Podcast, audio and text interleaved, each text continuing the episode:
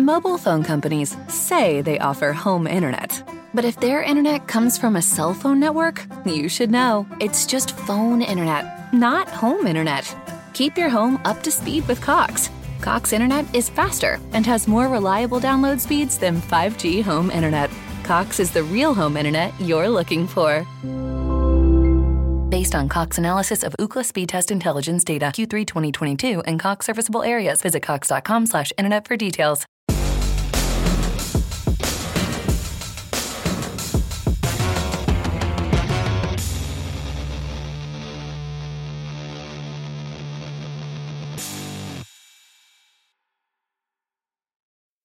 Hello and welcome to Beware of Spoilers. I am Adam in a late afternoon edition because I was not feeling great today, so I ended up not going to work because this fucking stomach bug just will not go away. Um, partially my fault in this case, I would say. I would say at least partially my fault. I think I overdid the uh, the the the return to normalcy eating. I think I did. That was my fault. But enough about that. What we're here to talk about today is The Last of Us, the finale. One of two big events that happened last night that I have to record episodes for back to back. We're going to talk about that here. We're going to talk about the Oscars over on 30 Minute Reviews in the 299th episode before Peter and I come together for the 300th episode about ranking the DC Universe on Tuesday. But for The Last of Us, the finale. Um, and I think that we're starting to get to the biggest deviations from the game. And when I say deviations, I don't mean that we're taking the game and we're careening wildly off course from where the game was. Um, because I think that for the game, when we talk about the relationship between Joel and Ellie, um, it very much is a it's a, a parent daughter relationship, but Ellie is not as mature in the game as she is in the show. And what I mean by that is she doesn't have the the when they made The Last of Us, they didn't have the benefit of knowing where part two was going to go because it was just going to be a standalone game at the time in, in, in, the early 2000s. And I think that, like, the, the Ellie as we see here here has a lot more autonomy. The Ellie that the show has has the ability to say, yes, I want to do something, no, I don't want to do something. And, and, and she would have had that ability in the game too, but the game is more focused on Joel. It's about Joel getting Ellie from point A to point B. Um, so the game gives Ellie a lot more growth and a lot more room to grow. And because we have the benefit of seeing where we go in part two, part two does have a, a different, not different take, but a, a, a, direction for Ellie's character that um, is better set up here. It's this this is a show that's made with the benefit of having had the first draft of the game and the first draft of part two to be able to say, okay, so here's what we know is going to happen. Here's what we want to do with Ellie, and here's how it's got to go in the future. Um, so building her out that way is an interesting choice. Then we got to juxtapose that with where we end off in the finale. Because when we get to the finale of the show and, and the game too, I think that the when we get to the third act and, and Joel makes the decision because Ellie's unconscious that I'm going to risk the end of the world to and and risk the rest of humanity to to save Ellie's life. That's the point where we end up in the show. Like that's where we end up with in both iterations. The the question becomes how does Ellie react to this? And that's where we go into going into part two. Um, because I think here it's a little more egregious because we also get not just that he does that, but he lies to her about everything else. Oh, there were plenty of other people who were immune like you.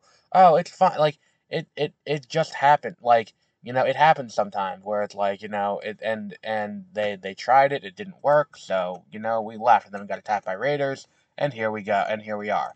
And she go, and she feels like something's up, and she asks him point blank, "Are you lying to me?" And and and swear to me that everything that happened is true. And he's like, "Yeah, everything I told you is true."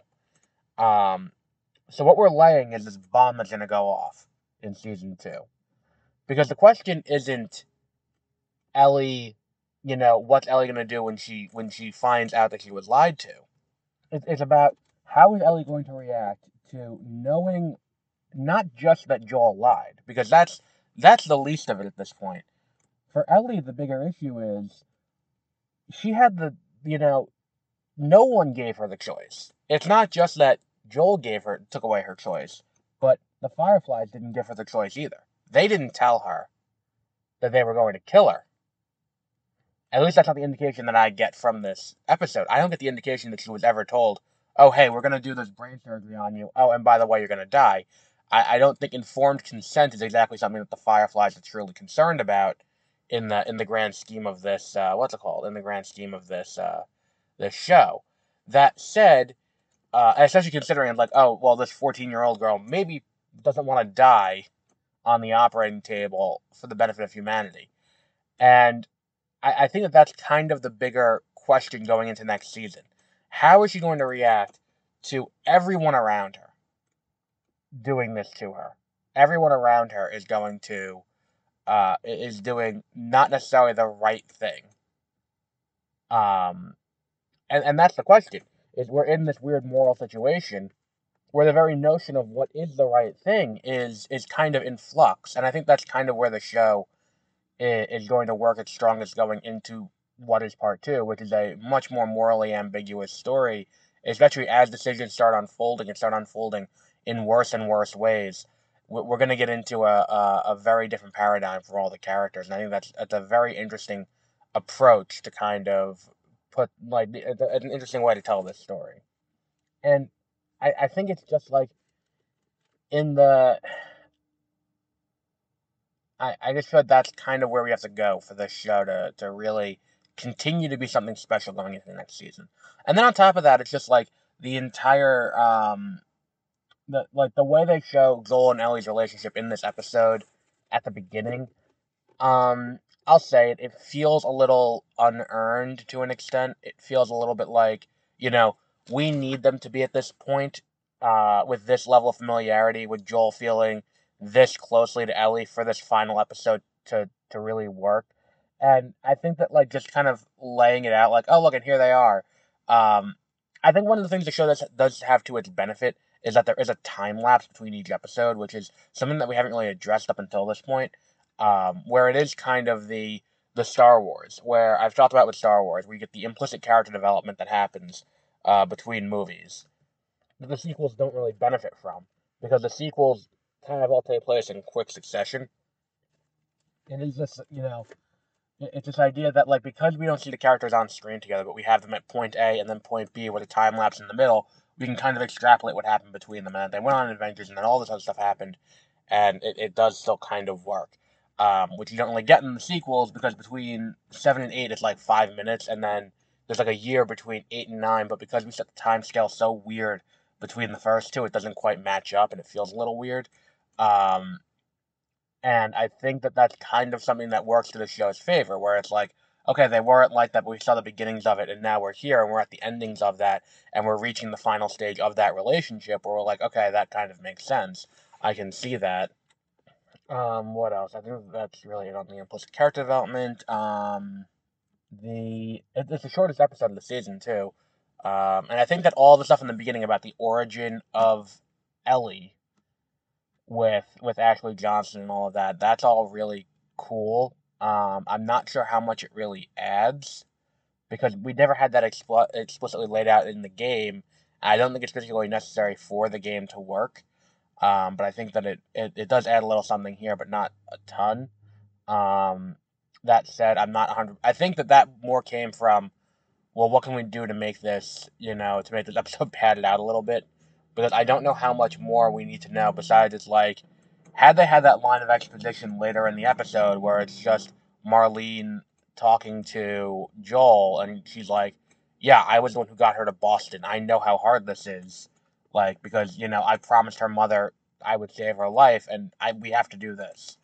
Um and I think that's kind of an interesting, you know, duality between between uh, Joel and Marlene, but they don't really get into that too much.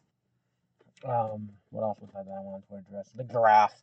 Oh my god, I understand the giraffe is in the game. I completely understand that. Just because the giraffe's in the game doesn't mean you have to have the giraffe in the show. And then on top of that, to have the giraffe in the show look as bad as the giraffe in the show does, like I, I, I don't want to be that guy, but if this is a Marvel Studio show, all anyone will be talking about is how bad that giraffe looked and how long they sat there on it. And it's like, was it really that much more money to hire uh, uh, uh, an animal trainer to bring an actual giraffe out? Like, it's just distracting how bad it looks. Um, it's just not a great thing all around. Um, yeah, I think that's just about it. Um, because I kind of want to go back to bed. Not feeling great. Um, but yeah, The Last of Us is now at an end. We'll be back for season two of The Last of Us whenever that comes out. Probably two years from now, I would say. Late next year, early the year after. Um, but until then, until our next episode of this, which will be The Mandalorian, have a great rest of your week. Mobile phone companies say they offer home internet. But if their internet comes from a cell phone network, you should know. It's just phone internet, not home internet. Keep your home up to speed with Cox. Cox internet is faster and has more reliable download speeds than 5G home internet. Cox is the real home internet you're looking for. Based on Cox analysis of Ookla speed test intelligence data Q3 2022 and Cox serviceable areas, visit cox.com/internet for details.